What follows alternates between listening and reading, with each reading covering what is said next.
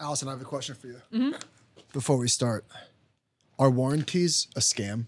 Depends on the warranty. Can I tell you a story? Yeah. All right. We did start. I got a line on my TV. Mm-hmm. I have a big TV. Like an- Samsung. When did you buy it? I'll tell you, 80 inch TV, 80 uh-huh. something inch TV. I bought it in March 2019. Okay, so pretty new. Pretty new, right? There's a line on my TV, mm-hmm. a big fing line all the way across. Uh-huh. So I went to Best Buy. They said, up, too late. Your two year warranty is expired. I was mm-hmm. like, yeah, I know, but like, I just got this TV. It's not even two years old. Like, mm-hmm. and she goes to me, well, you could buy a new TV. And I was like, yeah, I know. I'm in Best Buy. I know I could buy a new TV. I don't want to. Like, what recourse do I have? She was mm-hmm. like, unfortunately, nothing. You can call Samsung, but they're going to charge you seven hundred dollars just to come to your house. The TV, the TV, we can give it to you for nineteen hundred dollars. So I was like, but I don't want it. So anyway, with that said, am I a sucker for not buying the warranty? I never, I never buy the warranty. I never buy the warranty on, on things like TVs. They shouldn't break it after two years. No. You have to you have to think about it like just the odds. Like you buy ten TVs and never buy the warranty, you end up saving money even if you have to replace one of those TVs. Right? Is that the way to think about Especially it? Especially because TVs get so much cheaper. Right. Like you're going to be paying And better. like- yeah, cheaper and better. In my office, I have a fifty-five inch Sony that is at least twelve years old, mm-hmm. and it still runs pretty well. Wait, what brand is broken? Samsung. I've I've had two. Just got it. I've had two Samsung TVs that have broken like within like that same amount of time. I should have asked you before I bought the TV. Yeah, like I don't know if you. I don't. I'm. You know, you probably Google searched all this stuff, but like they're like entire message boards of like the same thing breaks in like a certain design of TV. So like I don't know what caused that line, but there's probably like two thousand people who are experiencing the exact same thing, and they'll either tell you it's it's this easy to fix, or you just have to throw it out. I was talking to Ben today about it because I was supposed to have Best Buy come to my house between nine and twelve. They just didn't come, which is a whole other story. So he said, "Oh, you're getting a new TV?" I said, "No, no, no, no. It's for something else." I said, "I'm I'm not taking the loss on that TV." and Ben's like, "Dude, you already took the loss. Your TV's broken." You're watching TV. With Your a TV's line broken. it. Well, also it's expensive. To, is it even possible to fix TVs like not that? this. I'm telling you, it's seven hundred dollars just for them to come diagnose it, mm-hmm. and then at least that to fix it. The TV is two thousand Okay. in dollars. 1900. So I have a Samsung. The other day, it told me it's out of memory. I have to delete either Disney Plus or Netflix. Ooh, that's tough. Like that's the on-screen message. Like you have too many apps. I have five apps: Spotify, I have Disney Plus, I have Netflix, HBO Max, and maybe one other thing that they force you to have that you can't delete. And they're like, "You're out of space." So I go through the whole menu, trouble troubleshoot menu. There's no way to do this. So I start deleting apps, and it's still not enough memory. So finally, I just said, "All right, I'm calling Samsung. This is the dumbest thing I've ever seen." Right? yeah, they're like, well, you need you need to update the uh, operating system on the TV. I'm like, you need to. They're like, no, we're not going to push out this upgrade for a little while. So if you actually want it to work, here's what you have to do. I had to download computer code to my computer, put a thumb drive in, pull the thumb drive out, put it into the TV. I couldn't reach the back of the TV because it's bracketed to the wall. This was like hours of time to get this this thing to just do what it was doing fine the day before did it work? It eventually worked. Very, very frustrating. It's annoying. It's annoying.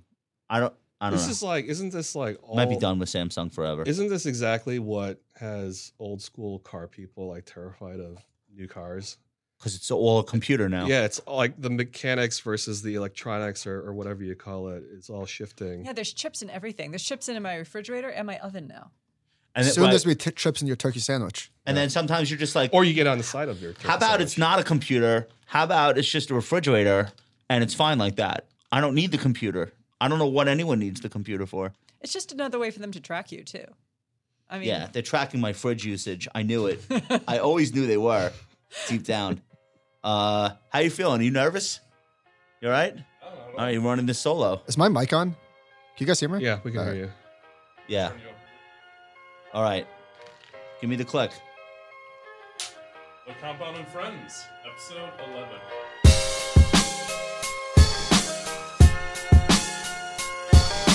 Welcome to the Compound and Friends. All opinions expressed by me, Michael Batnick, and our castmates are solely our own opinions and do not reflect the opinion of Ritholtz Wealth Management. This podcast is for informational purposes only and should not be relied upon for any investment decisions. Clients of Ritholtz Wealth Management may maintain positions in the securities discussed in this podcast. Today's sponsor is Polymarket, the world's leading information markets platform where you can trade on the most pressing global questions all on the blockchain. Choose from a variety of markets. Will the US have record high COVID cases before 2022? God, I hope not. Will August inflation be above 0.5%? Will Trump run for president? With over $100 million traded in its first year, Polymarket is the go to platform to settle the biggest debates of the day. I haven't placed a, a, trade yet, but I'm definitely going to before next week's show. So I'll be back to you on that, what I end up doing. So head over to polymarket.com today and make an account. Sign up with the referral code COMPOUND to get your first trade reimbursed up to $100. Go to the description and click on the link for more. All right, we're back. Hey, I'm sorry to do that to you. All right, so first of all, thank you guys for coming today. We have uh we have a very very special show. Secretly, I've been using this show as a way to reconnect with my old friends, and I couldn't be happier to see you, Allison. Sam, you're an old pro. You've been here on the show before. Let me let me just uh, give people a very quick introduction. Uh, Allison writes for Bloomberg Opinion now. You have the known unknowns letter I read it every week. which we, Oh, thank we you. all read and share. Uh, we think we think the world of your writing, and your PhD. Yes. Okay, in television repair. That would be so much more useful. okay, economics. I Econo- assume. Economics, yeah. Okay, awesome. So we're so we're so glad to have you back. Uh, and you've been on the compound before. You've done all our videos, all our podcasts. So you're you're kind of an old pro too. And uh, Sam writes the Axios Markets uh, letter, which you took over what a month ago, six weeks ago. Uh, two months ago. Are you Two burnt out already? Yeah, I'm totally burnt out. It's crazy. Okay, and I read your and I read your thing every day. You're you're going five days a week. Five days a week. You're doing like five topics per letter. Yeah, it's it's it's four topics per letter and a lot of collaboration with a lot of the other business reporters. How many Axios. how many people covering business at Axios right now? Uh, you know, that's a great question. I think depending on how We'll you count define- Felix as five people. Who Yeah. else? uh, so we also have Hope King writing. Oh yeah, yeah. Um, one of the editors I work with, Kate Marino, okay. writes a lot about debt and stuff. Um, uh, I also have a colleague, Courtney Brown. Uh, Okay. She writes the uh, closing the the closer. That's the after the close newsletter. Um, and then there's you know they have a big tech team over there too with uh, Ina Fried. Do you, do you feel like this group of writers, because you've you've you were at Business Insider, you were at Yahoo Finance. Do you feel like this group is like a really good group? Oh yeah, yeah, Okay. very very strong. Like everyone is very deep into their subject matter, and I think everybody complements each other really well too. Like You're not overlapping on stuff. You're but you're able to speak to each other's st- th- uh, things that you write. Right. Yeah. Like, you know, if something happens with like market mechanics, you know, Felix raises his hand and starts talking and writes something, you know, right away. Um, anything involving like debt markets, credit.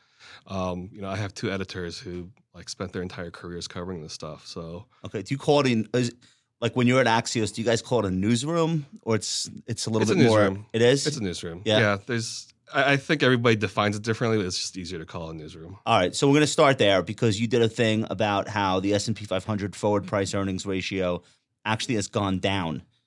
I, I feel like the last few years, a lot of what the bears were saying about stocks is that it's multiple expansion and it's driven by easy money and et cetera, et cetera, and that's not actually the case this year. So let me, uh, There are there are no dumb questions, right? We're in a safe space. yeah, why? What do you got? So I understand where the forward estimates come, or the where the forward PE comes for single stocks. How do we get the forward PE for the S and P 500 as a whole? Is it just an aggregate of all the forward estimates for individual stocks? Yeah, it's just it's an aggregate. I think the way so this is this one's compiled by FactSet, and I think the way the analyst does it over there is um, it's either a a weighted a weighted average based off of all those ratings, or I, I can't do ex- the exact math, but I don't think it anybody really reflects knows. it It's okay. reflects it reflects it reflects the proportions of of the breakdown of the S and P 500. So tech stocks will have a higher weight than financials. and All right, so on allow and me to quote Sam Ro. The S&P 500's forward PE touched a high of 23.6 on August 28th, 2020, according to FactSet. That day closed at 3508. Since then, the forward PE has trended lower, registering at 21.2 as of July 30. During that period, the S&P surged 25% to 43.95. So basically, earnings are far outpacing uh, stock gains, which is like actually kind of nice. But First time, long time. First time in a long time, and I think it's kind of like under under recognized. Is that a word? Maybe, but I have a question for the two of you. Do you know how accurate these forward estimates are? Allison, have you done any work on this? I haven't, but I'm assuming these are projected earnings. Projected earnings, yeah. So forward 12 month earnings. So, I mean, I don't know. It depends on the sector, probably. But I'd obviously be curious if we could take this out another couple of years. Because I reckon in fall 2020, prices were high. Remember, stock was going up, but like firms weren't making any money. Yes. And now they're Yeah. making money. And prices have continued to go up. Right. So the idea this has gone down since the pandemic doesn't shock me. But I'd be curious if we could take it out two more years. Yeah. So You mean, take it take it backwards? Yeah. Yeah, I mean, one of the things that you about this chart is like, okay, you know, uh, two multiples down is not mind blowing stuff, but it's the fact that Direction directionally, it's interesting, but you're right. The Direct- magnitude is not great. right, the magnitude is not spectacular, but it's also this reminder that like just because you know there's a high valuation in the market doesn't mean prices have to come down. Prices were going up this entire time. If that denominator is catching up with you, then stocks can get cheaper while prices are going up. So, Allison, to answer your question, uh, Ben Carlson did a piece back in 19 showing that forward earnings numbers always start out too high and then they come down as the year progresses. And obviously, by year end, they get pretty close to reality. But I asked uh, Michael and Ben if there were times where earnings growth was outpacing stock performance. Here's so I thought this was really interesting. Uh, in the 2010s, it lined up pretty closely. So you had 156% earnings growth and 214% S&P 500 performance. So for people to say, "Oh, it's a it's a bubble, it's a bubble," well, actually, the earnings growth lines up like okay with with what ended up happening. Uh, but then you've got these periods of time where earnings growth is better than stocks, and I, eh, you know, it's it's this year so far. We're we're seven months into the year, but I just thought it was interesting that you really could have all different versions of that, and the most pronounced version uh, up here to me of earnings being better than stocks is the '70s. Which did you know that offhand? Yeah, You knew, you knew that that was the case. not to brag, but I did. Not to brag, but you definitely did know that. Um, but look, so I, I'm curious what you guys think. Does this trend persist into year end? Because consensus earnings estimates are still high going into the end of the year. This past quarter, earnings growth was incredible. But can we reasonably expect stocks to keep up? Probably not. So we could actually see that get even more pronounced. Uh, you could have 50% earnings growth this year and We- 20% stock growth. We had 83% of S&P 500 stocks beated expectations, the highest like ever. So it's pretty wild. I don't even, it's not that the analysts were so behind in this. Like, I don't think anybody, I certainly didn't expect earnings to be this strong. So, so for this for this particular piece, I had a actually pretty long conversation with Liz Ann Sonders at Charles Schwab about this, and one of the things she pointed out was, you know, a lot of this in terms of like the accuracy of uh, analyst earnings forecasts and why there's so many revisions happening, is because it, all these companies had cut guidance last year and like not cut but like suspended Suspended, suspended, right. guidance and they're still in the process of of returning to this and as a result of the lack of guidance there seems to be a bias for analysts to to be more conservative than what actually happens Right. so Is that a recent bias? I don't think that's actually a recent bias because um, there's a so I'm glad you asked because I actually looked into this. There's a, a accounting professor at NYU. His name is Baruch Lev, who's actually done a lot of work on this kind of thing. Jewish, we think? Most likely. All right, go on. um, but you know, I, I you know, this, this is it's pretty intuitive. But like the history, you know, tells you that whenever a company pulls guidance or or or suspends guidance, it tends to precede you know a very long, a, a lengthy time of a lengthy period of bad news or Okay. disappointment. In so many ways this year and last year with the anomaly. right. Yeah, this is the opposite. And I think one of the one of the challenges with getting the earnings growth number right this year is we had no buybacks last year. Like they suspended them in March and they didn't come back. Mm-hmm. This year, obviously, they have more cash than ever. We have to assume there'll be huge buybacks into year end, which then shrinks the float and EPS increases. Also, how many people had operating margins at an all-time high uh, on their calendar, on their forecast last year? Nobody. Oh, I would have guessed the exact opposite. If you're telling me labor is expensive, Yep. if you're telling me raw materials are expensive, Yep. Um, Wage- yeah. And didn't didn't Chipotle even after their wage increases have pretty decent margins? Yeah. Like I don't think Oh, I don't think it yeah, cut yeah. into that very much at all. Yeah, no, I remember. Uh, you know, we were talking about Chipotle the last time we were here, and I remember following up on that. Yeah, their their profit margins are expanding. Did you you just did you write something about uh did you write something about profit margins as a percent of revenue also hitting a, a record yeah, high? so so yeah, net margins, net margins, um, uh, hitting a record high, and uh, Inconceivable. At least for me, I never would have. I never would have thought we would be seeing that. yeah, but it, it's so the the the feedback that I've gotten is it's a combination of companies spending all of last year figuring out how to you know cut costs, like you know closing offices, replacing people with machines and stuff, and let's not forget that you know there's 10 million job openings up out there, and we're still what Is five that where million all the money is being saved? They have one person Yeah, they're- doing they're- the job of two people. Exactly. They're not paying any people. So it's like, yeah, sure, you're raising wages for individuals, but you have fewer people on the payroll. So, So- have you seen anything about productivity? You'd expect it to be way high. Um, yeah, I, I don't I admittedly I don't follow like the aggregate productivity numbers that closely because um at least from like the, the stock market perspective, because that, that's the other thing too. Like this is a very this is very specific to like S and P 500 gigantic companies. Well, this is a great question for Allison. How is productivity measured? Um, well, not well. Um, generally, It's a big controversy It's the net right? profit margin. It is. It is. You you look at growth and you net out capital and labor and whatever's left over is productivity, but it's notoriously terrible. So it's like a catch-all for whatever's left over. Yeah, Why is it notoriously terrible? What 'cause is, is it? Well, Miss, measure- is it missing things? it misses things. Measure things change. You know, prices of goods change. It's it's not necessarily that accurate, but it's the best we've got.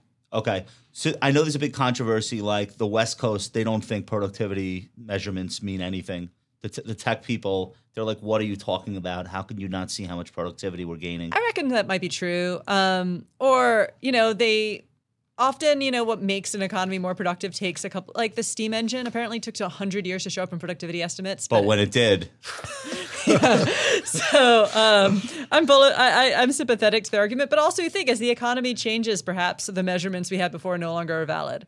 How- So how I think they much- have a case. how how many things did you have to mentally throw away over the last 18 months because of how strange everything is right now, or or not really? Wow, a lot.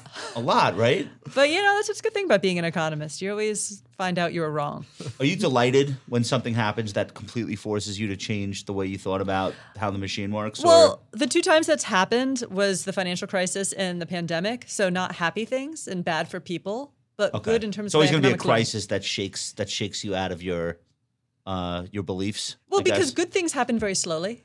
You know, you're like you look back on data for the last ten years. You're like, well, inflation was low and unem- and so was unemployment. That's nice, but you'd only notice that ten years later, Right. as opposed to like a crisis. It's like people weren't very excited about that in real time. no.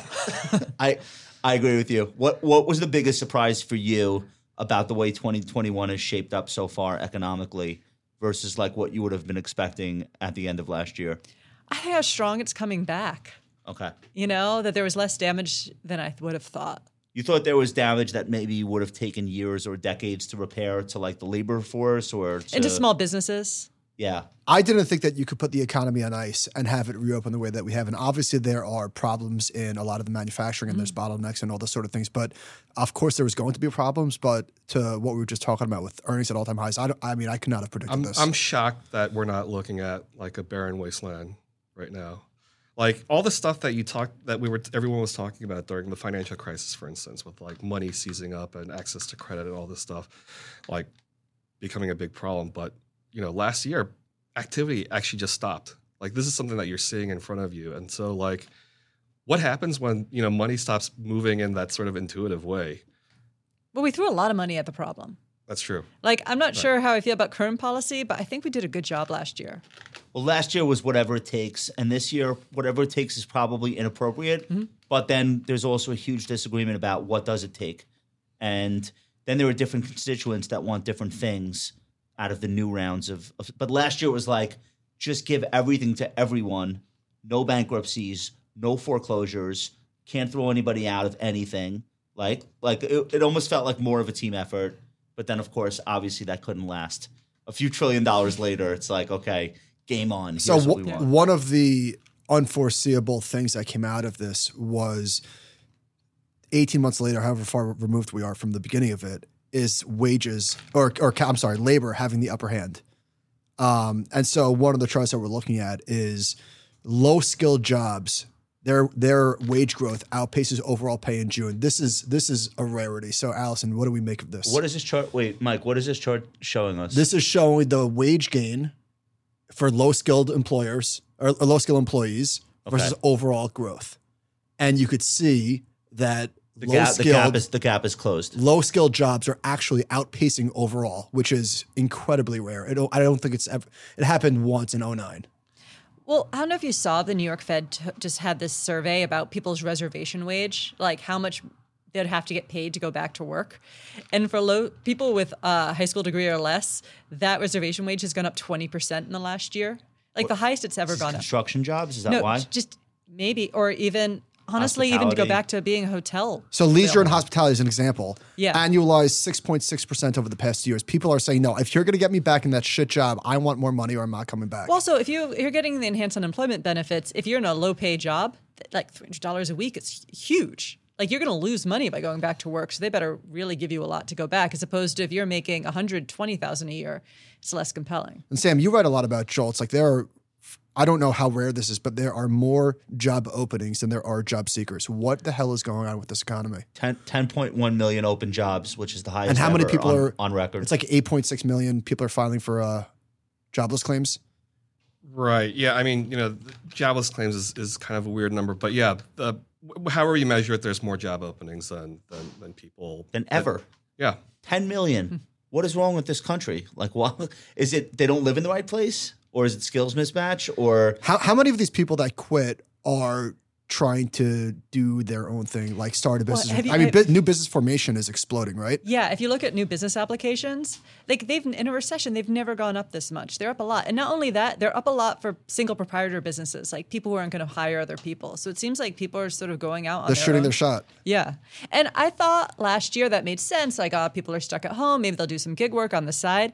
But this is going up still all spring when we're ha- seeing this big mismatch when they could get a job. I think people are still underestimating the impact of working from home and people like taking their lives into their own hands. Like I cloud, don't. it's the cloud that the cloud is what an, the cloud and the cell phone did not exist in the last recession.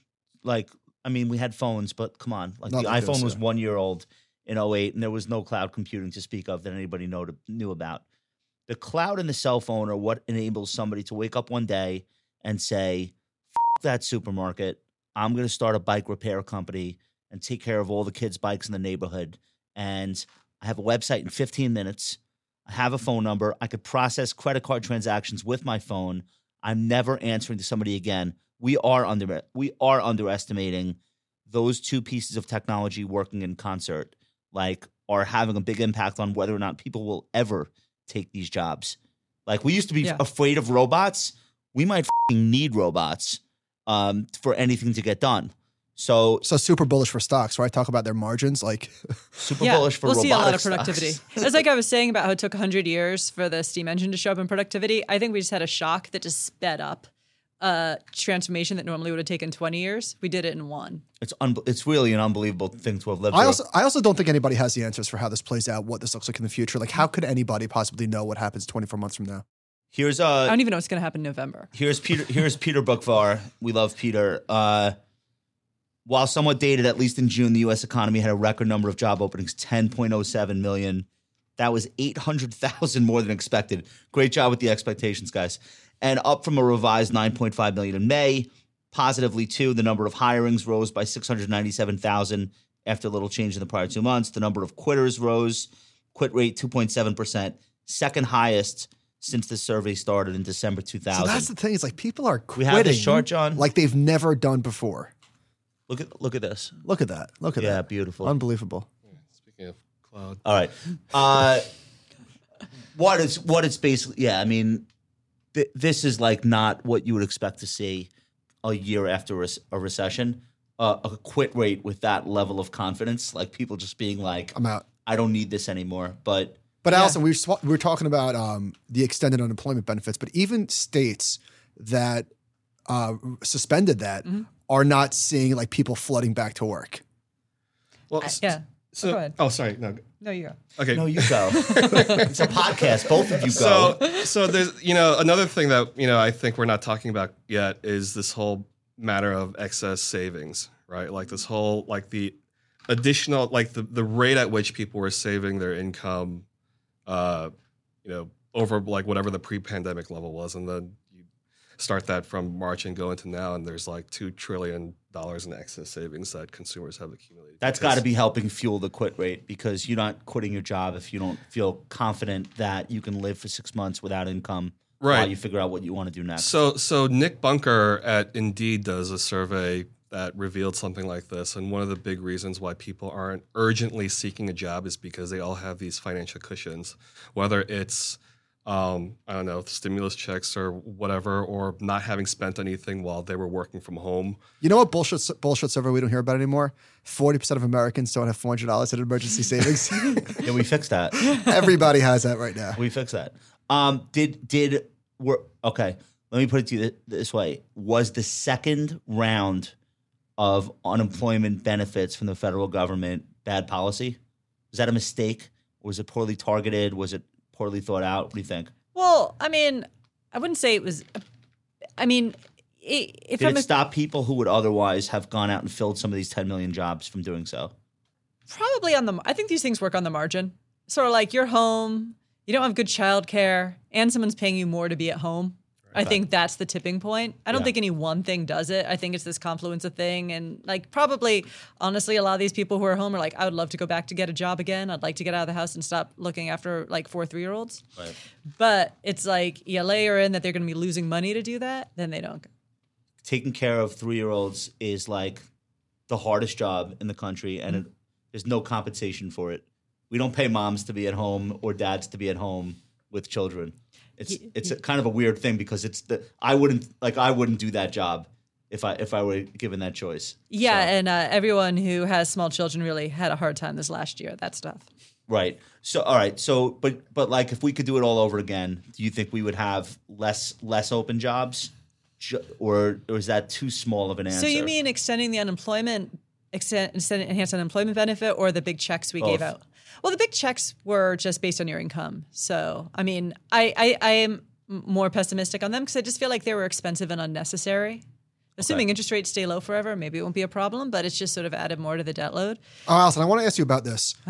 What do you think this does to forward policy? Mm-hmm. Like the way that so I've been I'm I think I think what I think is that this exogenous shock was so obvious that we needed to battle it and mm-hmm. nobody was going to say no we can't do that. So, like Ben is saying that in the next recession, politicians are going to act quickly because their base is going to pressure them. Why not? It worked last time. But I think that unless like one uh, party can really has control of both both sides, that there's not going to be the political like wherewithal to come together. Because I think that unless there's another one of these, God forbid, we can't even agree when we're in the middle of a recession if we're actually in a recession and the policy response that's appropriate. So, how do you think this is going to affect future decisions? I think it'll depend on the nature of the next shock. You know, who's at blame? What's the nature? I mean, one of the reasons I think the money worked so well last year is this is a supply shock. So it wasn't that, you know, people just didn't want to spend, it's that they couldn't. So I think the prescription's a little bit clearer. When you're in a demand shock, like from a financial crisis, I think the right policies are less clear. So there's more scope for debate. I mean, we probably won't be that thoughtful and nuanced next time. We'll probably will be like, let's just. I think everyone's going to want to be like, let's throw money at everything so Because it well. worked last time. And uh, people like it. Politically, it's always a winner. we we had this also once in a lifetime situation where the president is a guy that like doesn't care about debt and loves the idea of throwing money at problems. Like that's his entire life. And so when Democrats in the Senate and the House urgently wanted to do something that involved blasting money out, he looked at the president at the time in a different party looked at it like, hey, you know what? I actually like this idea too, and mobilized Treasury. And like Treasury, the Fed, and Congress all working together with the same goal get checks out now. We'll figure out how to pay for it later. You may never see that again, even if people want it. And it was at every level, like Yeah. corporations, government debt. Like it was just everywhere. And I think that and also, I mean, it'll be very different if suppose the next four or five years we have sustained inflation that makes that really cuts into real wages. So I wanted to ask you about this. in terms of like what you learned getting your PhD Mm-hmm. and monetary supply expanding, and yes, we are seeing inflation in areas that have been impacted. Um, obviously, used cars is a big one, used cars and trucks. But what do you think the inflation ramifications are going to be six months from now? I guess like uh, that's up for debate, but what's your opinion? Um, you know, I think I don't think we're gonna have like hyperinflation. I don't think inflation is gonna be like ten percent, but I think it's gonna be higher than what we're used to. Um, and I think real wages could fall in a slightly. And That so- would be problematic. yeah, so people are going to feel hurt, and but it's not going to be as obvious as oh my god, I don't know what things are going to cost at the grocery store tomorrow. And as I said, that could weigh on things. That also could increase interest rates, which might mean we can't afford to do these sorts of things in the future. Nick, Nick Colas took the July CPI from which came out yesterday. We're, we're taping on Thursday night. Took July CPI, pulled out used cars and energy. Mm-hmm. Two point three percent headline, two point five percent core. Mm-hmm. It's not inflation. yeah, Like it's not. I mean, that's not like. Mm-hmm. So arguably, it's transitory already, and then a lot of what could dictate the future path of that probably is shelter costs. Like our wa- rents, and our wages. rent's going to keep going up. Our home price going to yeah, keep but we also up. see wages going up, so wages don't go back down. But let me let me ask you this: but they don't expand at that same rate forever. if either, we're if we're right? seeing a lot of the wage gain at the lower end, and those are people that are pumping money into the economy, right? They're spending their mm-hmm. money. Isn't that a good thing? Like, shouldn't we want that? Obviously, nobody wants the potential inflation associated with that, but couldn't that be very good for the economy? Could be, um, you know, especially as I said, if they have more security. If, as I said, they're um, and as I said, they're more financially secure, that's really good. But as I said, we just don't know. I mean, it could just sort of feed up the whole wage cycle, and we could, if people, if everyone's getting paid more, then you do have inflation. I think what makes inflation is expect changes in expectations. So if people become convinced the idea that inflation's higher, it becomes self fulfilling. okay, what have you guys been doing on inflation lately? Exactly that. It's Yeah. used car prices. I mean, that's like such a huge component of it.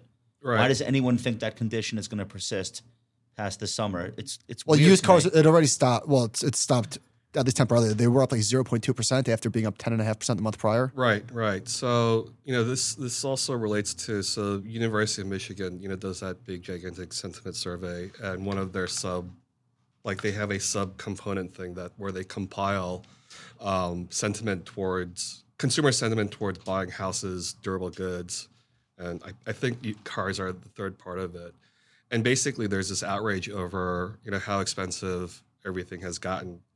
Um, but these are all things that you know I'm sure people there are some people who are urgently trying to buy this stuff because they they need it for work or they whatever. But these are all things that you know can be delayed. It's not like you Well, know, unless your lease comes up, like Josh's But did. also you buy, Sucker. but also you buy it once. If you buy a used car in 2021, you might rage at a at a at a survey how much you had to pay for it. You're not buying one the next month. right. So it's hard to say that that one high price of a car that you bought affects your expectations about everything going forward. Maybe it does, but I think for most people it probably doesn't. So Right. I'm in camp transitory. I've been I've been for for a while. I where where are you? Do you have like a strong opinion or not really? I think it's going to be higher than it was before. I don't think it's going to be, as I said, I don't think it's big. Oh, mo- I don't think it's going to be more than five percent. It could get up to three or four, though. Isn't that what the Fed has been trying to do though? Yeah. Um, well, no, they. I think they, would, they don't mind it being like two and a half percent. They're like our target is two, and two and a half is good. I just watched them spend ten years promising inflation. Mm-hmm. Here, here it is. oh, as we have an economist in the house, you, Allison. Uh-huh. Could we? Could you just school us on like the real impact of buying all the mortgage-backed securities? How that impacts the housing market, if at all? Well, um, definitely, like it makes mortgages cheaper, right? Because you know it's less risky to lend. So that's that's that's it. That's long and the short of it. Yeah, I mean, it also probably makes lenders less sensitive to risk. So it's undeniable then that all of that activity that the Fed is was it forty billion dollars a month buying mortgage-backed securities. I securities. think they're still doing it too. Yeah, still it's doing. it. undeniable that that's having an impact on prices. Yeah, because I mean, what's a mortgage rate right now? Like two point Still nine very low. percent. Still so low. Right. It's crazy that like our parents paid like nine percent a mortgage rate. Can you imagine? Or higher. I know. Um, all right. So, so do you view that as like a settled argument? Like, yes, there is home price inflation, and it is being driven by the Fed. And why are we making it more complicated than it has to be? Well, there could be other factors too. Well, too. demographics. I Yeah. think I think it's as much demographics as anything. Yeah, I think uh, low mortgage rates are a huge part of it, but there's you know other aspects to it like demographics, demand. All there right. are what 70 million people my age like looking for houses for the first time, so that'll that'll have an impact. How old are you? 36.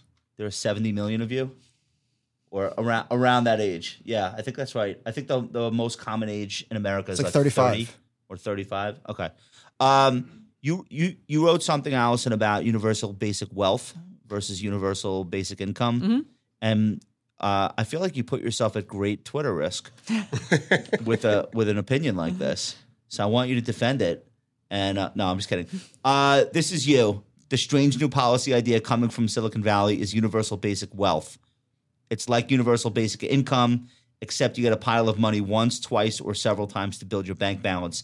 And then you're talking about how it's being proposed by like Eric Schmidt from Google and Evan Spiegel from Snap. And they want the state of California to basically give people money, which automatically gets put into startups, which I thought was funny. I didn't even read what they had to say. Um, but I don't hate the idea as much as you do.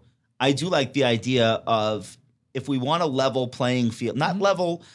All right, we can't give everybody the same outcome, but if we could give people, cl- get people closer in terms of like where they're starting, mm-hmm. isn't that a more fair world than what we have now, where people born into wealth almost can never fall behind, and people not born into wealth have a very difficult time catching up, and most of them can't ever, just because of compounding and other advantages. So why are you against this? Well, I'm not. A, I, I also would like. why are you such a horrible person? That's what I really want to know.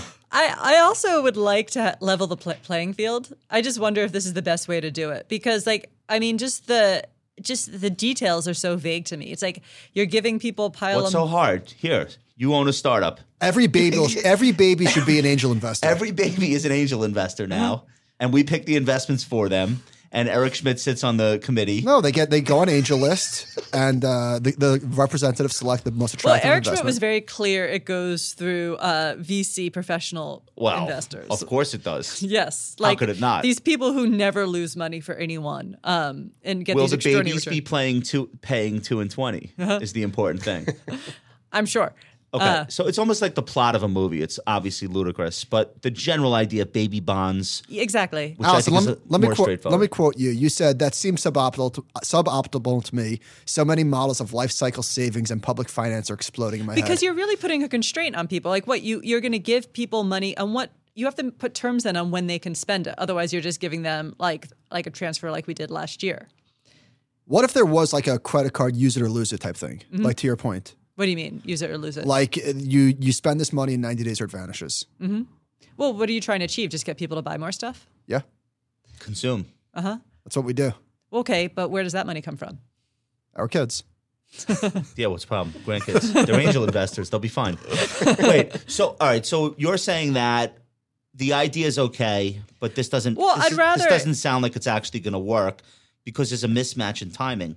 Well, I'd, I'd prefer to have policies that are more targeted, right? So there's no doubt about it. You have an advantage if you have parents who can pay for your education and can bu- help you buy your first house, right? So why don't we just have policies that target those things for low income people rather than giving people this pile of money and put all these strange restrictions on how and when they can spend it? Wouldn't the counter to that be we've tried that, making everybody a homeowner, and that blew up? Um, like, wouldn't the counter be like almost like we have to just give people this wealth and then lock it up? Isn't that so worse when po- they're old enough they can use it? But isn't that worse politically? Like it's just more handouts for people that whatever. Well, they're all handouts. Well, so maybe this is a good point to click on because when you said where does the money come from, Mm-hmm. I think that we've learned that we have much more capacity to spend money than we thought. Until we don't. So, but wh- I guess the, that's that's like the ten trillion dollar question. Mm-hmm. Where is that line? Yeah. No one knows. And I mean, a lot of it depends on the global economy. I'm a little nervous that, you know, we kind of had that savings glut all those years where interest rates just trended down, down, down, no matter how much we spent. But that was because we had a lot of foreign buyers of our debt. We don't so much anymore. Now we have the Fed buying our debt. That's the only thing keeping the the wheels on the the bus, though. But so you've seen this chart of China and their foreign purchases of our bonds, and that's going down like a lot, and Yeah. it has not impacted interest rates in any way, shape. Because the or Fed form. is buying all the debt. right. Uh, What if inflation becomes an issue and they have to start Can- se- selling bonds instead of buying them? Can we have inflation without interest rates rising? Like, is that? And like, you're you're a model person. Is that would that break your brain? Well, so an interest rate, a long-term interest rate, is composed of you know people whatever time preference of money, like how much they want to save in the future, their expectations of future rates, and a term premium, right, which is current their inflation expectations and the risk around inflation. So in, so if inflation goes up or people are worried fla- inflation is going to become more risky, in theory, bond prices should could go up, but those other components could go down, so it could moderate it. You never know. And the other thing that you talk about in terms of where interest rates are is there's so many price insensitive buyers. So maybe that just breaks some of the models that you that we all learned about. Like uh, like banks who are Yeah. required to hold it. Yeah, I mean, effectively, I mean, this is what they call financial repression. It's like we're forcing banks to hold a lot of bonds, and then we're the Fed's buying a lot of bonds, and that keeps rates low. I think you were saying was it you? You were saying like sixty percent of the people involved in the treasury market have are not they're not traders or expressing a view on where they think rates are going. They're like pensions and they have no choice. They have to take a certain amount of risk, and that's the mm-hmm. only way to do it. Yeah, I mean, I guess more in the UK where they're actually required to hold a lot of gilts. Right. Um, less so here, though. I mean, they're prob- probably a lot of pension funds aren't de-risking as much as they used to, just because it's so expensive to do so. Well, like so you have these big pools of capital, like a pension, for example, where they hit their target already. The stock market has gone. Cra- the stock market like just doubled off the low. So of course they would go back to treasuries. yeah, So this may be a non sequitur, but people talk about like lower rates forces people out onto the risk spectrum, which is like pretty much undeniable. But what's interesting is that the demand for fixed income is still massive. So bond ETFs added $17 billion in July, which was their 32nd month out of the last 33 with inflows. So no matter how low rates go, there is still demand for buying bonds. doesn't well, stop. also, I mean, we all do retirement target date funds. I mean, all these people are They're automatically going huge to player. bonds. There's like trillions of dollars in there. yeah, and it automatically puts people into bonds no matter what the prices are. So trailing 12 month flows into fixed income, $210 billion. dollars mm-hmm. It's a lot of money. Yeah. So So, effectively so target date is like 529 plans, 401k plans, um, all types of insurance products. They're not like, ooh, this rate looks juicy to me. it's just automatic buying into that pool of assets, regardless of the rate. But it, it all makes me uncomfortable because it's all like something's like Argentinian about this, right? Like we're counting on rates staying low because of policy. Either the Fed, I mean, because even if you look Wait, at it, wait, that's provocative. Tell us, Um, tell us love why it. it's Argentinian. Well, I mean, And keep in mind, other than Sam, the rest of us in this room, John, me, li- Michael, I'm literally we live tweeting this We right don't know anything. John, John's family's from Portugal, and Mike and Michael and I haven't studied this stuff, so we don't know from Argentine stuff. it's not that bad. But I mean, roughly, like you run up a lot Don't of give debt. me that look. You know, I'm, you don't know shit about this, right? Uh, so Allison, tell us. you run up a lot of debt and then you require people to buy it, which is even with target date funds kind of the case because they're, you know, QDIA. Like, you know, if you want to have, if you run a, so a four- a 401k and you want to have a default investment, which you're required to have, it has to have all these, these qualities and target date fund fits those qualities. So it's effectively, it's, you know, policy forcing us to buy more bonds. Okay, so Is it's- this is this is this something that we could grow our way out of? I always hear people say Yeah. grow our way out of it. We can. is that we a thing? did. Yeah. We did in, after World War II. Yeah, it's possible. We inflated the debt away. We grew out of it. so, because because GDP is so you never know, have to pay it back. You pre- mean it just shrinks as a It sh- percentage of, the, the, size of the economy? Yeah, because you, you, as long as your growth rate has to be, i- you're okay as your growth rate of the economy is bigger than the interest rate. Right. So uh, I get the fears over inflation because once you have it and once you've experienced it, you never forget it. Mm-hmm. And then once you have it, it's like obviously too late at that point to really fight it. So I get why people are so paranoid, but it just seems to me like we're going to be okay. Well, Argent, Argentina required Argentina was on the hook, and they they required the kindness of strangers. They needed other countries and the banks in other countries to buy their shit. We don't seem to need that. To Mike's earlier point about like China not being a big buyer of treasuries anymore, you know, a lot of people like politically would say, "Oh, we we owe China all this." They don't even want the debt debt anymore. They were using that for their FX. Well, they were reserves. also monetizing their debt. They also, I mean, they Right. they were more dependent on foreign countries than we were, but they were also said effectively requiring people to buy their own debt too. So the so the so the Fed is monetizing the debt. Nobody seems to mind. Mm-hmm. Both parties are benefiting because they don't have to make any hard The, choices. both parties seem they to just be say behind yes to everything. Both parties seem to be, be behind MMT. Like, is that is that? they just won't say it, or the Republicans definitely won't say it. but that's how they're behaving. Yeah, well, I mean, these things go on until they they stop, though. I mean, that's the thing. It doesn't mean it's going to end in tears, but it's certainly a risk. Stephanie Kelton was advising like the Biden campaign, I think, Really? I think maybe I, might think have so. that wrong. No, probably. But it's not. but it's like it's the easiest answer on earth. You never have to make any tough choices The- or piss anybody But the thing is, it's like I I don't know. It's never made sense to me because like the the Fed doesn't control the entire yield curve. They control the short end of the curve. There's the whole long end of the curve, and she seems to talk as if bonds are like just there's just one yield curve. well, she would not. That theory would not have have the popularity that that it has now if it were being proposed 25 years ago. Mm-hmm. But I think what I find attractive about this idea is that you could we could spend more than we think, but we don't just spend to spend. Like we could say if we're doing a giant infrastructure project, you go to the steel mills and whoever, I just what like whatever it is, and say we're going to spend this amount of money. Is there capacity? Is spending this much money going to cause inflation? Mm-hmm. And I just think it's a better way to frame the argument of how much money we can actually spend versus one side saying yes and the other side saying no. You you an M- MMT guy? No, but I, I've listened to a couple of podcasts. But yeah, that that seems to be the argument, right? Like But how if- do you measure that? How do you know what the capacity is? That's the thing. Like inflation and interest rates, I mean, they're market variables. Like they're unpredictable. But at least you could talk to the producers and say, like, can we want to do X? Can you accommodate that? yeah, but like that assumes that we do policy based on economic reasoning and not political ones. Well, yeah, I mean, I mean on- that's it. Once we go into that world, everything's better. Yeah, and uh, that's a mic drop, Allison. You're right. So you don't have to believe in MMT because the people making decisions do, even if they won't call it by its name. Mm-hmm. And I don't want to say that word five times because it's like the Candyman, like it will appear, like uh, I can, Cu- Cullen Roche will appear behind me and, and strangle me. Are you seeing the Candyman? Are you going to see the Candyman? No, I, I Too don't, scary? I don't like Scary But the movies. problem is that this is is that I, I mean I don't really fully understand MMT, but from what I understand, if you do have this, so right now interest rates are low largely because the Fed is buying a lot of bonds, right? What if we have inflation and they have to stop buying a lot of bonds? That's scary. So MMT assumes we're just going to raise taxes in response to this high inflation environment. I mean, that's not really going to happen. Histo- historically, that has not been a good answer. but to, what if uh, interest inflation. rates interest rates are low because m- economies are maturing and they're low around the globe and they have been for much of the last ten years before this? But not before that. I mean, the economy was pretty that. mature in the 70s. That's that, but True. that's what I wanted to ask you. What if it wasn't?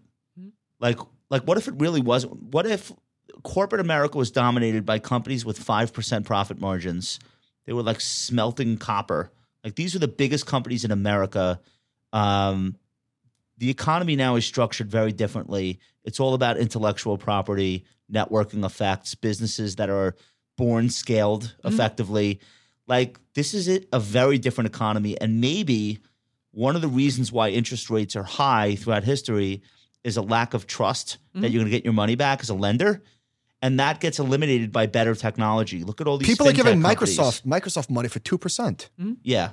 Uh, so so like, what if we're in a situation where you can lend at a lower interest rate with more confidence because you've got better data on where you're really taking risks and who's not going to pay you back? Isn't that like? Isn't it reasonable to think that technology is also driving a willingness on the part of creditors to lend at lower rates, and therefore the natural interest rate would be lower anyway, regardless of what the Fed is doing or whatever. That could be true, but I feel like every time we tell a story like that, It's utop- it's utopian. Historic, historically, then like something horrible happens. When you read the S1 though of these new lenders coming along, like whether they call themselves neobanks or whatever, fintech, like that is the premise of why their insurance product will be better, why their lending product will be better because we're just smarter now. We have better technology. We know who's got a better chance of defaulting versus what we would have known 10 years ago.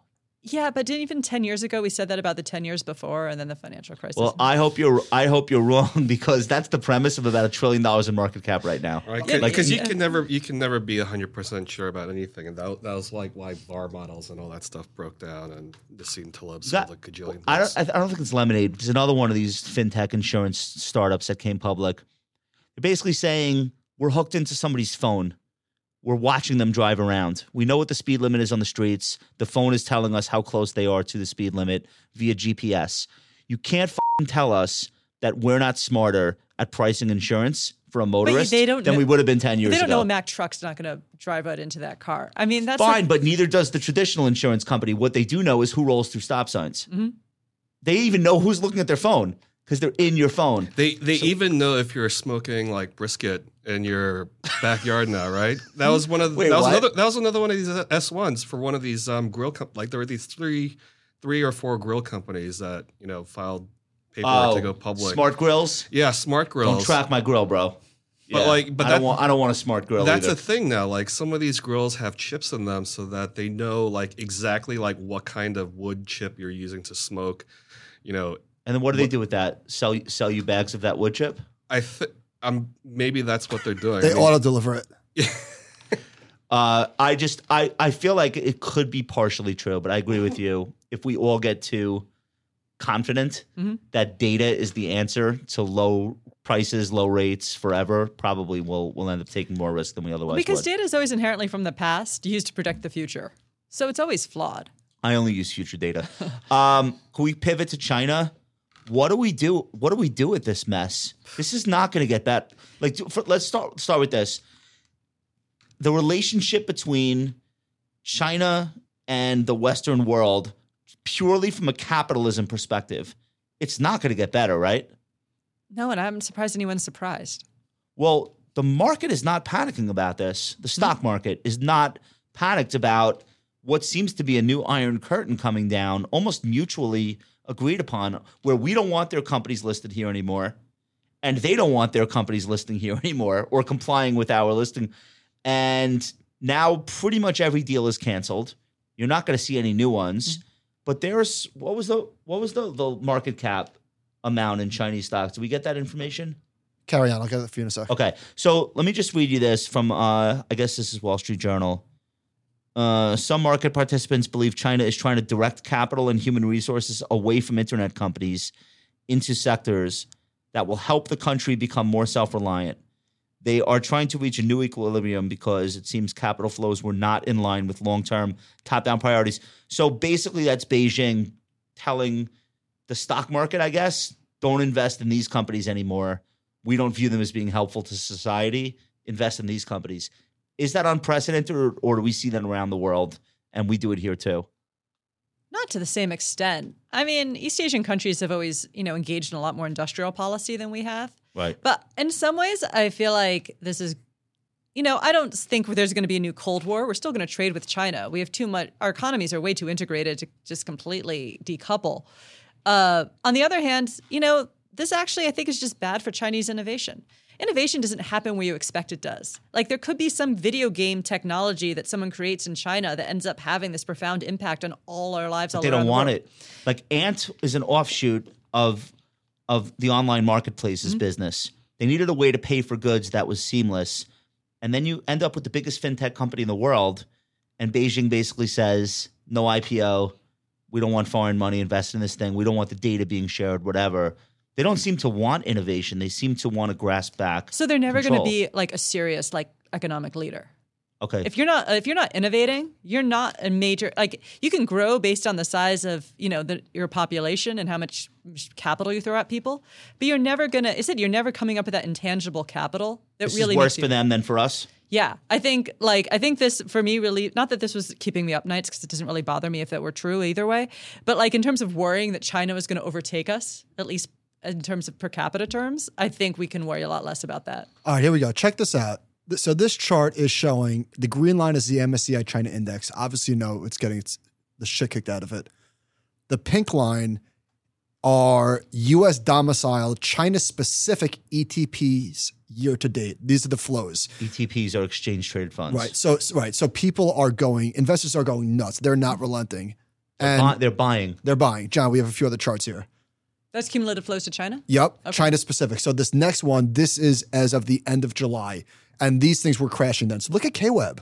The flows into this Chinese technology stocks are going gangbusters. This is as prices are crashing. What if this is just automated rebalancing trades? that's not. That's not on. Look at that, dude. That's a, that. That's, the- all right, vertical. the purple line is KWeb. That's vertical. That's, our friend Brendan's uh, China Internet ETF. Let's put that one aside. But look at FXI too. That's that's that's That, nothing. That could be rebalancing. That's that's Chinese companies trading on the London Exchange, like Chinese blue chips, Hong Kong. These are foreign investors.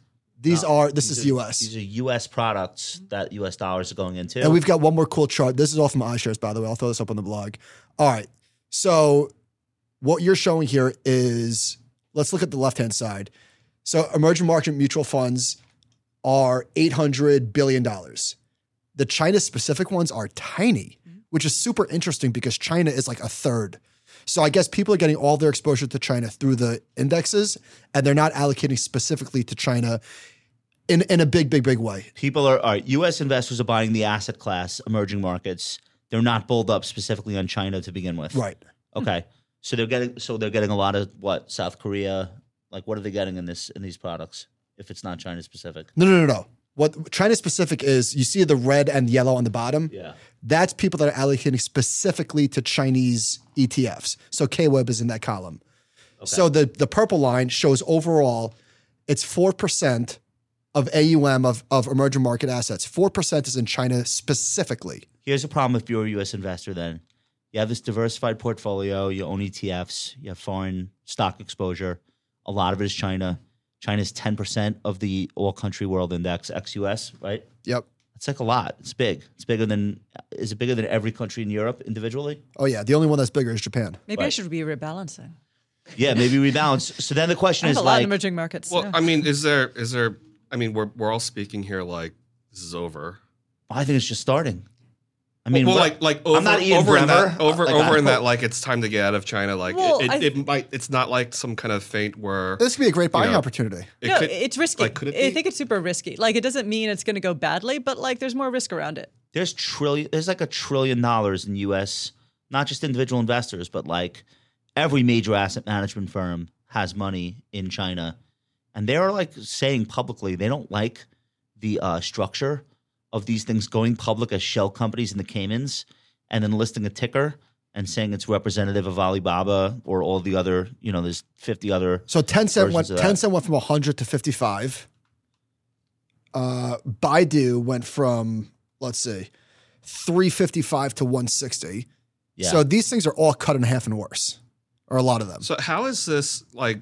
I'm I'm trying to understand like what the difference is between this versus what they teach you in emerging markets investing 101. Like the fir- like the first day, the first chapter of it. Geopolitics, Yeah, geopo- geopolitics and regulatory risk. yeah So so here it is well, so, if we yeah. believe that risk and reward are tied, like this is what it is to invest in emerging markets. This is Right. part of it. the problem is though you've had no reward That's true.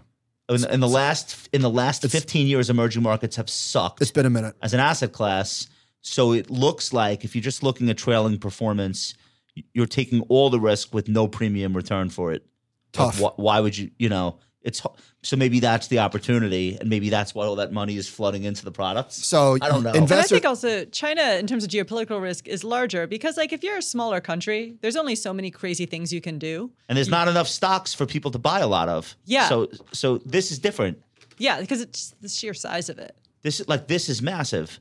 So I'm I'm surprised that it's it hasn't been sys- like a shock systemically to just investors generally who are watching this go on and they don't know what's going to come next. It's a me, you know, especially the way people have been talking about China over the last like ten years. Like, remember when people used to always say their currency become could become the global reserve currency? I, I was just like, This sets that back, right? I don't know why anyone ever believed it to begin with. It's always going to be manipulated. You Okay. can't have a global currency. I mean, I guess you could Not like not like what we do no, here no, though. no, no, because it's a pure price. It's pure market price. it's it's all manipulated. It's it's it's how out loud are you manipulating, right? Uh, Yeah, we're, we're a little bit less obvious. all right. So your conclusion is strong buy Chinese equities, Allison. just to be clear. hey Sam, are you getting a Dow 36,000 hat, by the way? Uh, I've already got one uh, stitched and it's sitting, uh, uh, you know, somewhere. How far away? Are we? Attaboy. 35.5. We should get those. All time highs. we We, got to get get those on the show. Uh, next week. We don't have much time. We do not have much time. all right, let's pivot. Let's get into this social aspect of physically going to work. Sam, this is you. Uh, yeah, I, I tossed that in kind of last minute. I mean, it seems, I agree with it. yeah, I mean, you know, so this is um, uh, a new uh, survey from ADP came out, and you know, it it basically reveals a lot of you know, I think what people have already suspected that there are certain components of being in an office that um, people find advantageous, like whether it's you know talking to the boss or you know those sort of uh, you know random moments where you're brainstorming with someone and someone comes up with a great idea. Um, but I think something that you know isn't getting talked about enough is is actually just that social component of like you know maybe we're not talking about work, but we're going to talk about movies. And we turns out that we like the same movies. We're going to go see a movie. It's team building. Yeah, You like the people that you work with. right. And like you know, On the hey, on the plus side, sexual harassment way down. wait, yeah. I mean, It's hard. It's really hard to do that on Slack. It turns out. right. Yeah. I mean, you know, and just but like just to sort of spin that a little bit too. But like think about how many people like met their spouses through work or My parents. You know, I shouldn't even be alive. My parents met in the 1970s at Burlington. Uh, not the Coat Factory, but it was like a garment center company. Like they made fabric. It was very high tech. So like my mom was my dad's secretary. I would like my parents would be arrested now, right? if they if they like tried to get married that mm-hmm. way. So I don't know where I'm going with that. I it's mean, very dark. I, th- I think the message the message is You feel me on that though? yeah, not not everyone is sexually harassing each other. Like some people are. Mo- uh, Just most people. Yeah. I'm on Twitter, so not, most not, people. not not to sort of you know downplay that, but I'm trying to play up like you know these actual normal relationships that that that people form right. um, in work, and you know For people under 30, I think it's very difficult to climb the ladder without being in the office. I don't even know how you accomplish that. Yeah, because you need a, some senior person to really invest in you. Yes. Recognize like your work. And like I know I got ahead various points in my career where some senior person like took a bet on me that I didn't deserve. Right. And that that person is Gene Fama, Nobel laureate. Right? Am I lying? No, no, no, no. It was more Merton, but uh, Merton. Yeah. Okay. Did he win a Nobel? yeah, Okay, so good enough. Right. good enough. But um, but yeah, I mean, how are you going to get that senior person to invest in you if they've never met you? right because that that all involves trust too, right? And beers. Like- and, beers. That's yeah. the only Yeah. way that you No, build that totally- trust. Right. E- exactly. Like, you know, that's, you know, this is what you get when you interview people for jobs, right? It's like someone could be amazing on paper and have a 4.0 and like, you know, understands everything about your, your subject. And then, and then you meet them, they're a close talker. Right. And then, and yeah, they become a close target, in which case, you know, working from home is actually a great situation. You know why this is so true? Every business book you read about like CEOs who built great companies, like their uh, superhero origin story is always the fucking mailroom. Yep. And they were sweeping up late one night, and somebody said, "Hey, come have a drink with me," or they were bringing somebody coffee. Like that's everybody's story of how they gained a, the first rung of the ladder. Yep. How does that take place if 75% of office workers are not showing up for prolonged periods of time? Think about how many missed opportunities for careers that we're not even thinking about the impact of that. But so what if it's not one one extreme versus the other? Like I'm in one day a week. And I'm sure there's gonna be a lot of companies that are in three days a week. Like I don't think it's gonna be necessarily all or nothing because you need that face to face activity. Yeah, but so so to refute that a little bit, like I come in the same day as you. Alex is here, Cameron's here, Dylan's here. I'm like, you know, high five from across the room. We're not like really working together. Right, right. And it's it kind of sucks. Yeah. I, I wish it were otherwise, but um But I mean, it's it's definitely sort of you know on a scale. It's on a spectrum, right? Because there's people who you know aren't going to go back to the office for months because they can work from home. I mean, that's very you different see from going. Goo- in. Google's employees agreed to a pay cut if they could stay home. Oh my god, yeah. Would would other companies offer that choice and what would the results be? Probably the same. Which is not maybe not great. Maybe I, I don't know. It's too hard to have a good culture. I mean, Google's culture is. I don't know what I don't know what I don't know what my employees would say, but most of them are remote anyway, so it's a little bit different. Are they still going to give you such good food and games if everyone's working from home? That's a good question. I, I say, mean, what's Bloomberg's uh, snack cabinet like these days? well, days? that's isn't that that that's hilarious, right? It's like not only are they paying their employees less, but now they don't have to uh, pay for that commercial office space. They don't have to co- pay for food. and that's where productivity comes from. There you go. And then net profit margins explode. All right, I threw this in at the last minute, uh, and then we'll move on to soapbox. Uh, ben and Jen are going to buy an eighty-five million dollar house in Beverly Hills. I was just blown away by the pictures of this house. John, what do we have on this? Already they're committing to a house together? They started dating two weeks ago, so it makes perfect sense. They, I don't know if they're really going to do it, but this is the house they're looking at. Yo, what is title insurance on that thing? What do you do with an eighty-five million dollar house? They're not. They don't have like young kids they're raising. Uh, like what? Who's Man, that's sick. is this? The sickest thing you've ever seen? Good grief. Wait, slow down. That looks like a motel. Those are all guest rooms. so, so, I like how their relationship habits are the same as they were 20 years ago. like, yeah, total, Right. very subtle now. they learned a lot from that first round twenty. I could ago. I could relate to that. Yeah. dude. That is like one of the most beautiful houses I've ever seen. I mean, you know, when you have that much property, you get privacy. Oh my right? god. Look at this. That's that's the foyer when you first walk in. Oh my god. and Affleck's just passed out on that couch. He's playing poker till four in the morning. Oh, look at that Jen's bar. doing his laundry. Uh, that's the bar. God, there's cocaine on the coffee table. This is where this is where J Lo just likes to kick back and uh, answer fan mail. All right, I I guess what do you think it costs to run a house that's eighty five million dollars, and that's the scale of what we just looked at. If you had to like think about taxes, insurance, security, maintenance, Has to be at least a million, right? way more, a year? way more. Yeah.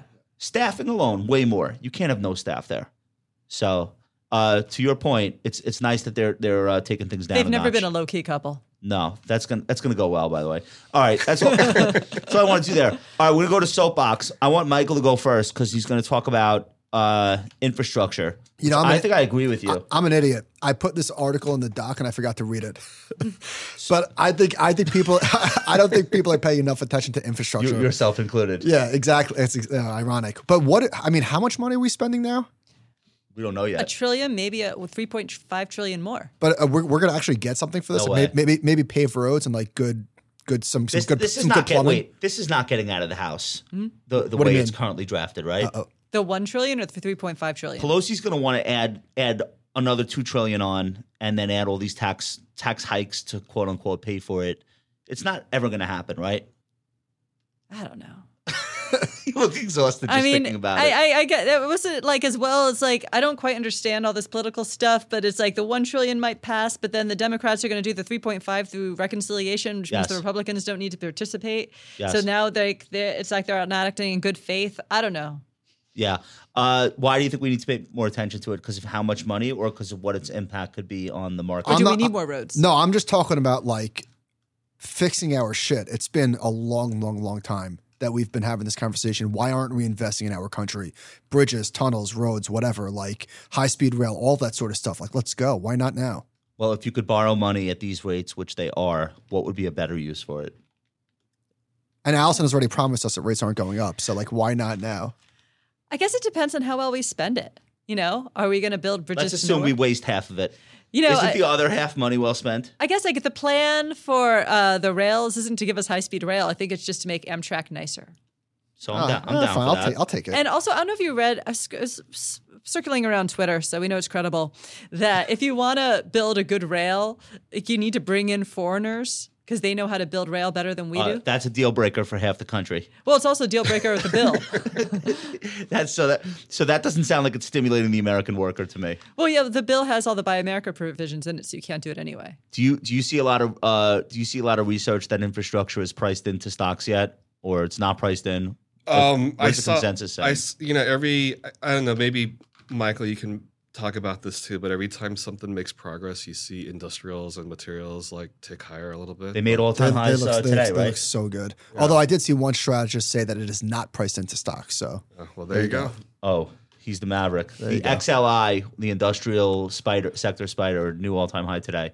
Yeah, I mean, you know, I guess, you know, every time you hear about stuff like this, uh, Oh, you, look at all you, you wonder, you wonder, like, guys, I mean, Alcoa looks. does this tell you that we're gonna we're gonna start they to need, build? We're gonna need to- build. they need to put Alcoa back into the Dow. Great call. Somebody once joked. This this- might do it. Somebody once joked that Alcoa was the Iowa caucus of earnings. Remember they used to go first? Yeah, yeah. They were the first because they were double A and they missed every time. the worst business on earth. That stock is on fire. Um, all right, uh, soapbox. Let me go. I've been to many outdoor parties this summer because of how popular I am, and people seem to repeatedly make the same mistake. They're putting out cheese plates in August. It's 100 degrees. They go to like Whole Foods. They buy nine types of cheeses. They probably spend like a lot of money. No one's touching it because within five minutes it's all sweating. It, like it all. That's like, such a great wet- observation. Cheese sweats. Cheese sweats. It's disgusting outside in the sun. What you wouldn't put oysters in the sun and let them sit there for four hours and wonder why no one's eating them. So I, what would you do instead of Sam? You're probably the best person to answer this because you know, like me, like you have good taste in, in food. What should people be doing with these plates if they're not putting cheese on it? What could sit in the sun that would be like a good substitution? I mean, I'm guessing soft cheeses probably don't sweat as much as like hard cheeses, but people Yeah, love cheddar. cheese. Cheddar People looks like cheese. cheddar looks like uh, Patrick Ewing At the, at the foul line. at the foul line. cheddar. Cheddar is a bad choice. All right, so it's less noticeable if you do camembert. Brie. Yeah, yeah, Okay. yeah, something like that. because they're born sweating. Yeah, Yeah, the consistency is already but if, mush. if if no one's if no one's eating the cheese, then yeah, if it, it- I no, mean, but no, like- I'm already solving this for you. Nobody is. Yeah, within so- five minutes. What about a You know, giant? if- what about a giant bowl of ramen? I mean, well, that's that's I guess that's what it really comes down to. Like, you know, what do the people want? You know, did this? I like uh, ramen. Chri- Chris Venn did this. Yeah, this I, I, week. I knew where you were going with that. No, I didn't mean to like just blow him up because I've seen this all summer. Yeah. They're just throwing out pounds of cheese. Don't put it outside. Yeah. Right. So great- it's a all great I wanted to get, I, I really wanted to get that off my chest. It's been bothering me. I feel like uh, how how little common sense do people have? Sorry, Chris. Allison, what's on your mind? Um, I guess I haven't Is been it here. cheese related? No, it's not that good. Oh, all right. uh, not nearly as important. Um, I guess I haven't been here in a while. I guess it's what I've learned this year is my new cause is that we need more both financial and risk literacy. Okay. Who do you want to deliver that? Elementary school teachers? Every level of education, it should be in there. Okay, we have to start with the educators then. Yeah. Because I don't think they're particularly financially literate from No, what I've seen in but my career. it's also shocking how poorly people understand probabilities. what should we be teaching people? Not stocks. What should we really be teaching them? Like ba- like basic s- saving or personal finance or how to write a check? Compounding, things Okay. like that. Yeah. Also credit. How come we low we learn how to s- like sew a stuffed bear, but we don't learn like basic financial literacy? I don't know. You know, and financial It's literacy to teach the bear. has gotten a bad rap, for, partially because bad financial literacy is ineffective. So people look at those studies and say it doesn't work.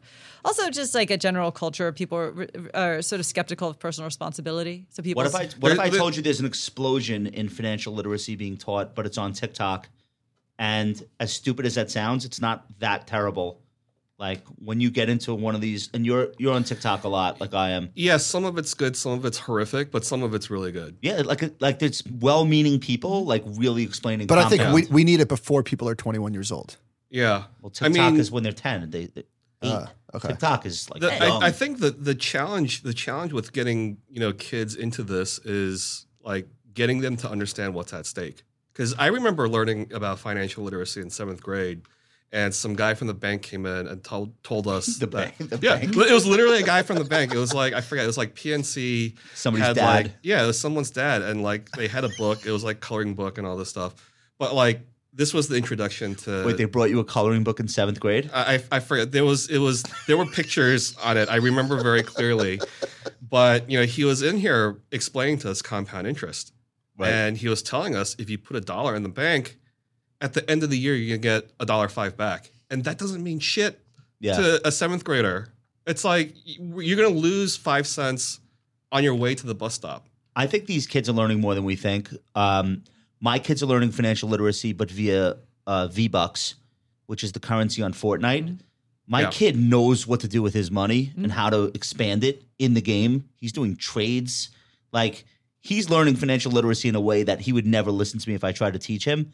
So when he asked me for money for V Bucks, I actually mind it less than I thought I would because I know that he's like being smart with his virtual. I mean, there- I mean, money. if, if anything, you know, growing up, you know, something that you did learn a lot from was trading baseball cards. right? Yes. and then you get the Beckett. they're doing that too now. Yeah, they're doing that. Yeah, it's crazier now, but uh, but yeah, you you would trade base, baseball cards. You think you'd like get value, and then two months later you get the new Beckett, and then you realize if you're up or down in value. Well, they better get really smart because their younger siblings are all going to be fucking venture capitalists. But what, uh, do you? from the moment from the moment they're born? So they better they better they better catch up now. But what about so what about like all these people who've opened up Robinhood accounts and are learning with actual money? They're learning all the wrong things. They'll learn the right things eventually, but they're learning options trading. But what? Yeah, that, that's Like true. I just read about someone who lost a million dollars options trading. Like I mean, I think it's fine if people are doing this with a small amount of money, getting more Most of them engaged with are. investing. That's why it's not a catastrophe. Yeah, like if you're learning, if you're becoming more engaged with stock investing in general, and it's a little bit of money on the line, like I think that could be good. It's just I'm I'm talking to a lot of people who've never invested before who are doing it, and I'm like, it's great, but just have most of your money in index funds. Right, and then they like earn eighty percent in an options trade, and they're like, "What is that crazy lady telling me? Yeah. what is she talking about?" Uh, that'll change. All right, uh, did we do it? Did we do it? We got through them all. Sam, you have anything? Sam, Oh, what do you got? Yeah. So this is continuation of what I talked about last time, but cyber risk and cybersecurity. And I think this is a hilarious story. This um forgot it was this DeFi platform where hackers stole like six hundred million dollars worth of The numbers don't even s- seem real anymore. it doesn't well, I That's mean like more money than anyone will ever see in their life. But I think so that that's kind of speaks to you know the magnitude of why cyber cyber risk is so scary, right? Like robbing a bank, you can't run out with six hundred. Like a couple Yeah. of guys can't leave a bank with six hundred million dollars. right, Um, you're so- lucky if there's six million dollars in a bank. right? Okay. So and so you apply this to anything, whether it's you know infrastructure or logistics, oil, energy, all this stuff. It's like this is still incredibly scary, and it's like this stuff happens so frequently that we're not even paying attention to this. Like anymore. I didn't even hear about this story. If there, I think you're right. I saw the sentence like, yeah, whatever. yeah, because like if you think about like the big like heists throughout history, like the Lufthansa heist was I think thirteen million dollars. Yeah. It was like global news for a decade. Yeah. This is like six hundred million, and everyone's like, "Oh yeah, Yeah, they, they made movies out of it. they made movies out of it. You're, I don't- I you're don't know- exactly right. I don't know if you remember, but there was um, uh, some congressional hearing a couple of months ago, and they had all the bank CEOs, and you know, I forgot they were talking about. I don't know what they were talking about, but at one point, one of the the congressmen or whatever asked each of them, you know, what's the risk that keeps you up at night? And every single one of them, except for Jamie Dimon, you know, said cyber risk, cybersecurity. What did what did Dimon say? Elizabeth Warren. yeah, he, he said politics. He said U.S. policy. Okay. Um, but you just wonder what these people are exposed to in terms of like their risk meetings that, you know, in the middle of the pandemic, the things that scares them the most is cyber risk. Dude, there's a great rom com where like Jamie Dimon and Elizabeth Warren are like en route to like something in Washington D.C. and like the plane goes down and they end up on an island for the next ten years and like they become friends. I feel like that's probably not going to ever happen. They find out that they've been arguing the same thing the entire time. Yeah, yeah, yeah. That was Yeah. like the plot of the movie with Harrison Ford and Anne Heche. she takes she takes off the, that happened. She takes off the glasses and he's like, "Oh, you're like a different person now." Um, all right, let's go to favorites and then we'll get out of here. You guys, you guys had a lot of fun today so far. Yeah. Yeah. this is All great. right. So uh, I threw mine in Suicide Squad on HBO Max, which Allison I know is your new favorite movie. I thought that was Uh, so much Did fun. you watch it? No. Did you Should watch I? Marvel movies? No. So you're not gonna like it then. But this was not Marvel. This was violent. It's the guy that makes the Guardians of the Galaxy movies. I've heard it's great. I, Great. I, it's actually I was hearing a review of it that made me want to watch it. It was it was pure fun, right? I fast, loved it. fast paced, violent, it funny. was so different than what I expected because all the uh, DC comics Suck. movies are just garbagey. Yeah.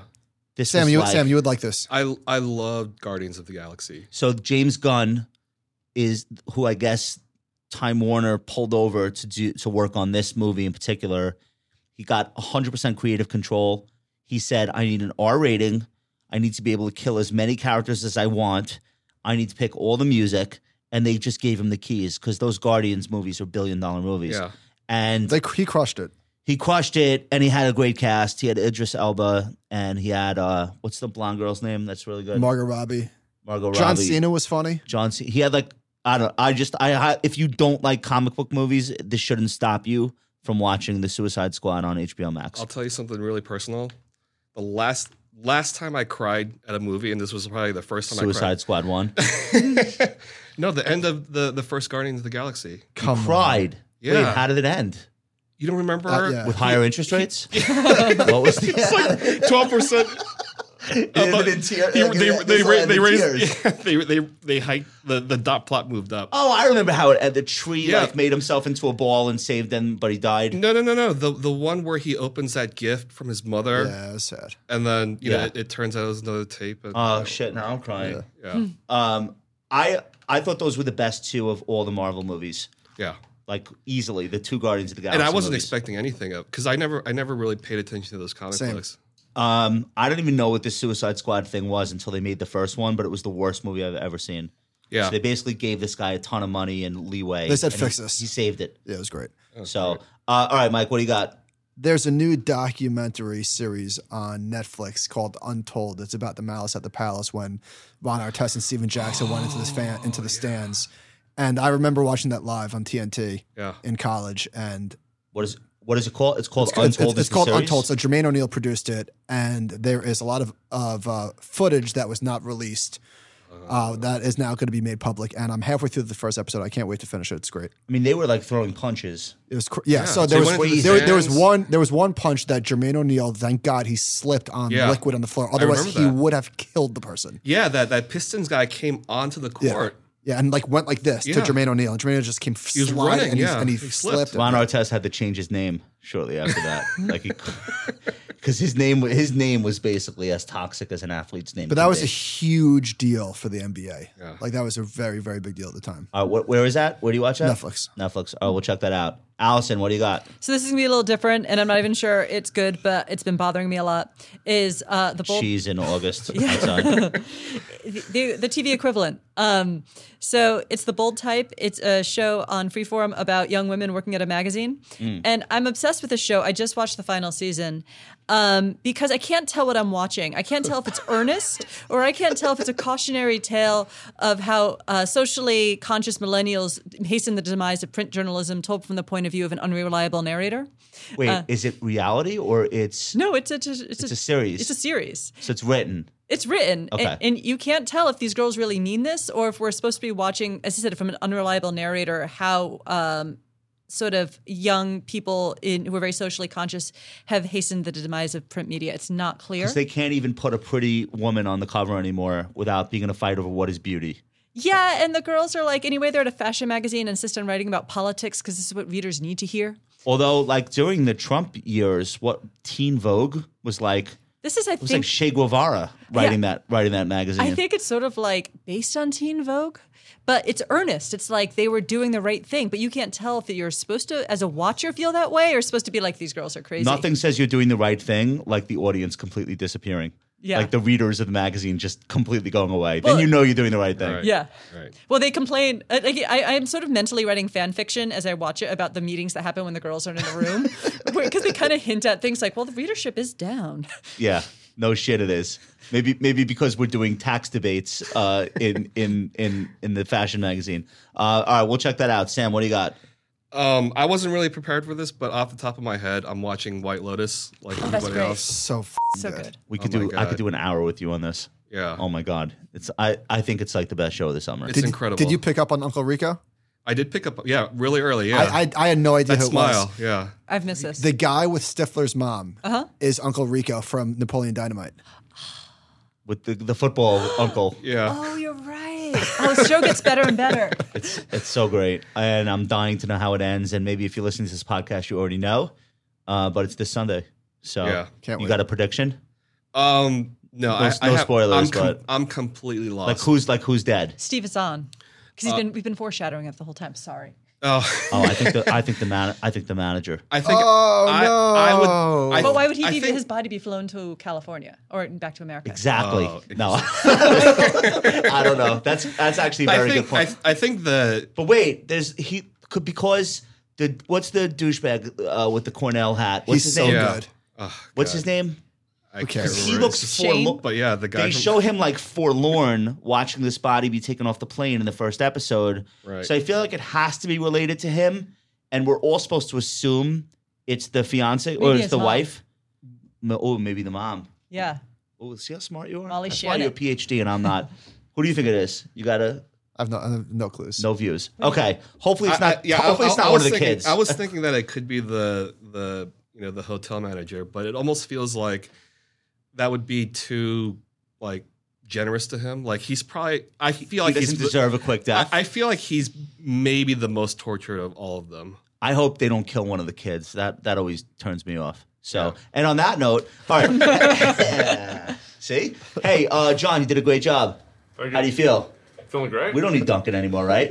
Get rid of that guy. It's me and you from now on, my friend. No, Productivity. Productivity, bang, Five would turn against me. Bang. All right, and Duncan's in North Carolina planning his uh, forthcoming nuptials, his wedding in English. So uh, we'll we'll see Duncan again next week. John, you crushed it. Good job this uh, good job this week. I want to thank Allison. Allison, where do we want people to follow you? The known unknowns is probably where it's like the where everything is linked to that you do, right? Yeah. Like, okay, so they can. What's the what's the URL on that?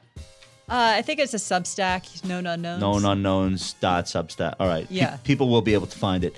And Sam, you're the Axios markets letter. You're the, the, the middle of the whole thing. Yep. Yeah. Just go to axios.com and you'll find me on one of the drop down Axios.com slash markets, I think. Axios.com slash markets. That's uh, Right. I, I should know that. But you, should can also be you able can to also tell find people it where they could it's, subscribe it's, to it's, It's all linked on uh, my Twitter page. But too. also, I was going to say, people should follow you on Instagram and on Twitter because you're funny, Dude. you're smart. You put up You have awesome stuff. You put up a TikTok that I sent to my friend this morning that killed me. The guy who thinks he's going into his door, but he goes down to Oh, down the the stairs. stairs. Where you put that on TikTok or that was someone's it, it TikTok? was, it was someone's TikTok and I Oh my downloaded it God, and put it and then you put it on Instagram. Instagram. Yeah, I You've was been smuggling TikToks into Instagram for a while. Love Yes, yeah, yeah, that's my thing. I He's do- my only I do, I do it for the I do it for the people. He's my only window into TikTok. All right, so we're all going to check out Sam Ro on Insta and on Twitter, and we're going to check out Allison on Substack. And you guys will come back sometime. Absolutely. Anytime. How's tomorrow? you busy? I'll come every day. All right. Hey, we love you guys. So great to see you. So great to see everybody. Uh, for those of you listening, if you like podcasts, don't miss Animal Spirits every Monday and Wednesday. Make sure to watch clips from this show with Allison and Sam on youtube.com slash the compound RWM. Thanks to Sam. Thanks to Allison. We will see you guys soon. Guys, watch this. Me say.